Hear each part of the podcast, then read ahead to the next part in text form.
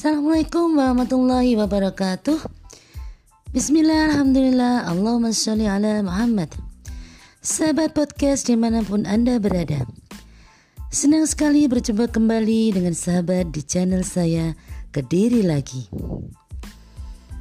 Di episode kali ini saya akan menyampaikan pesan terbaik Lanjutan dari kisah sebelumnya Ngaji kitab Usfuriyah karangan Syekh Abu Bakar Al-Usfuriyah Baik sahabat kediri lagi. Apakah sahabat sudah siap? Oke, check it out. Ngaji kitab Usfuriyah Pasal 5 halaman 3 terdapat sebuah kisah yang hampir mirip dengan kisah sebelumnya. Dikisahkan ada seorang lelaki meninggal pada masa Nabi Musa. Orang-orang benci untuk memandikan dan mengumpurkannya karena lelaki itu sangatlah gemar melakukan maksiat. Lantas mereka mengambil kaki lelaki itu, menyeretnya dan melemparkannya ke tempat pembuangan kotoran.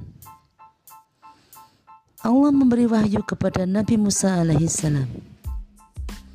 Allah berfirman, Wahai Musa, telah mati seorang lelaki di tempat fulan di tempat di dalam tempat pembuangan kotoran. Sedang dia adalah kekasih di antara kekasih kekasihku dan orang-orang tidak memandikan dan menguburkannya. Maka pergilah kau, mandikan, kafani, solati dan kuburlah dia. Nabi Musa mendatangi tempat pembuangan kotoran itu dan bertanya mengenai keberadaan mayat lelaki pendosa itu. Orang-orang berkata kepadanya, "Seorang lelaki dengan sifat ini, dengan sifat itu telah mati. Dan sesungguhnya dia adalah seorang fasik yang terang-terangan melakukan dosa. Nabi Musa alaihissalam berkata, Mana tempatnya? Karena Allah telah memberikan wahyu kepadaku berkenan dengan dirinya. Mereka enggan memberitahukan tempatnya. Nabi Musa alaihissalam berkata, Ayo beritahu aku mana tempatnya? Mereka memberitahu Nabi Musa alaihissalam. Lantas mereka segera berangkat menuju tempat mayat itu berada. Saat Nabi Musa alaihissalam melihat mayat lelaki itu di dalam tempat pembuangan kotoran, kemudian orang-orang memberitahunya semua perbuatan tercela lelaki itu.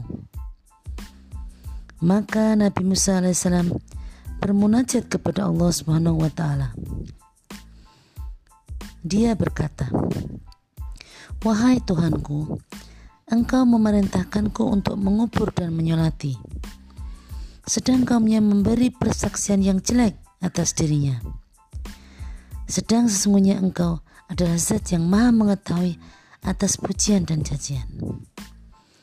Allah memberi wahyu kepada Nabi Musa alaihissalam. Sungguh benar kaumnya mengenai apa yang mereka ceritakan tentang keburukan perbuatan-perbuatannya.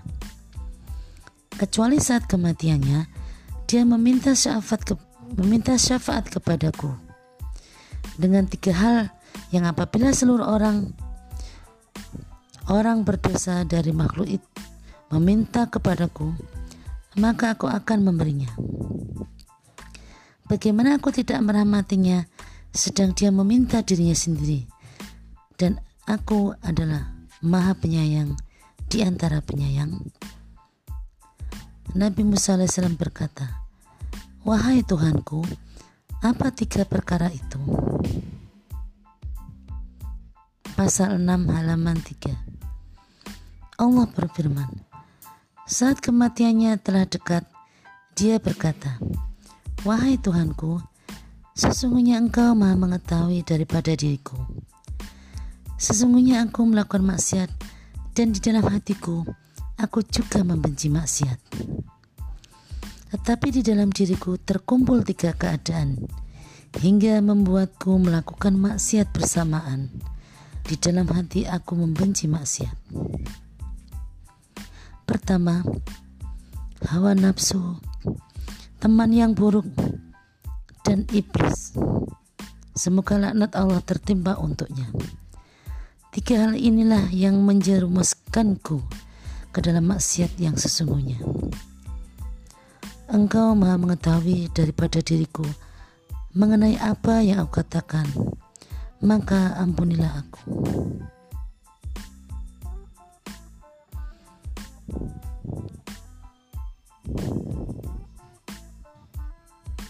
Demikian pepiling hari ini kita akan lanjutkan ke episode berikutnya. Semoga bermanfaat. Thanks for listening.